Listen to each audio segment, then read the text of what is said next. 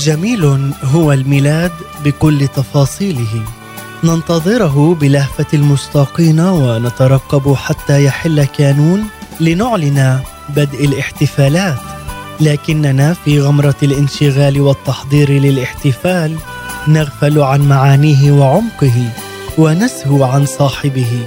فنغدو كمن يقيم احتفالا بعيد شخص عظيم دون أن يتذكر دعوته إلى ذاك الاحتفال. نعيد ميلاد يسوع بدون يسوع في الميلاد.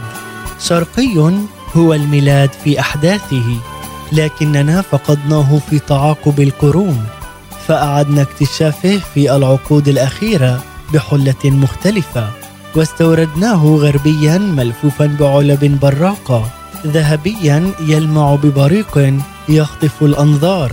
نسينا أنه كان هنا في هذه البقعة من الأرض.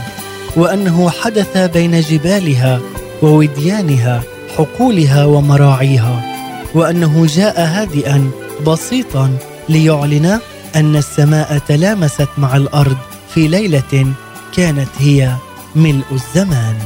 فكيف لا نتأمل في الميلاد بعمقه ببساطته بفرحه وبمعانيه؟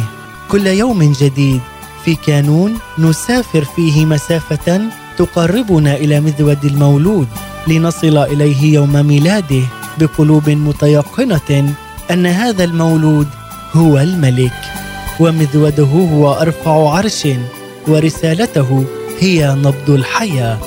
سفرا ممتعا مع بودكاست هلم بنا إليه.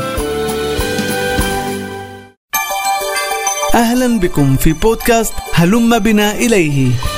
تأملات في الميلاد لمنال جبران حداد بالتعاون مع دار الكتاب المقدس في الناصرة وإذاعة صوت الأمل للشرق الأوسط. نتمنى لكم ميلادا مجيدا. التاسع عشر من كانون الأول ديسمبر. وكان في تلك الكورة رعاة متبدين يحرسون حراسات الليل على رعيتهم. وإذا ملاك الرب وقف بهم ومجد الرب أضاء حولهم فخافوا خوفا عظيما. فقال لهم الملاك لا تخافوا فها أنا أبشركم بفرح عظيم يكون لجميع الشعب.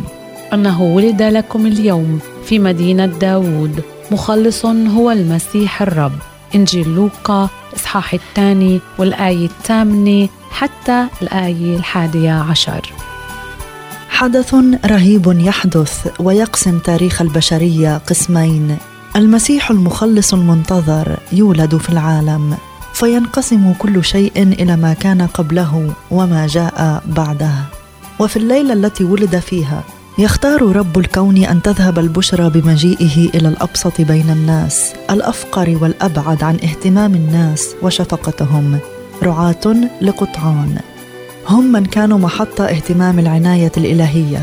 فجاء لهم الملاك ليقول لهم إنهم سيكونون شهودا على فرح سيغمرهم والكون كله.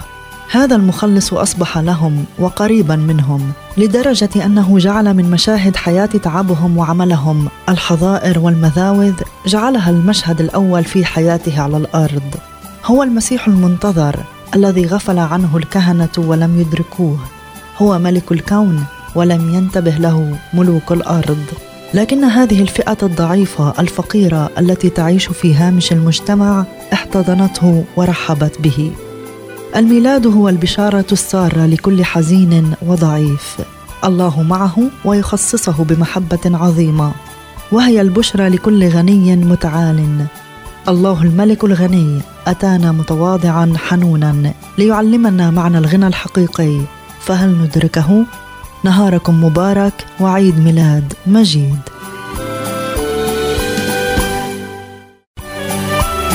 نشكركم على حسن المتابعة لبودكاست هلم بنا إليه.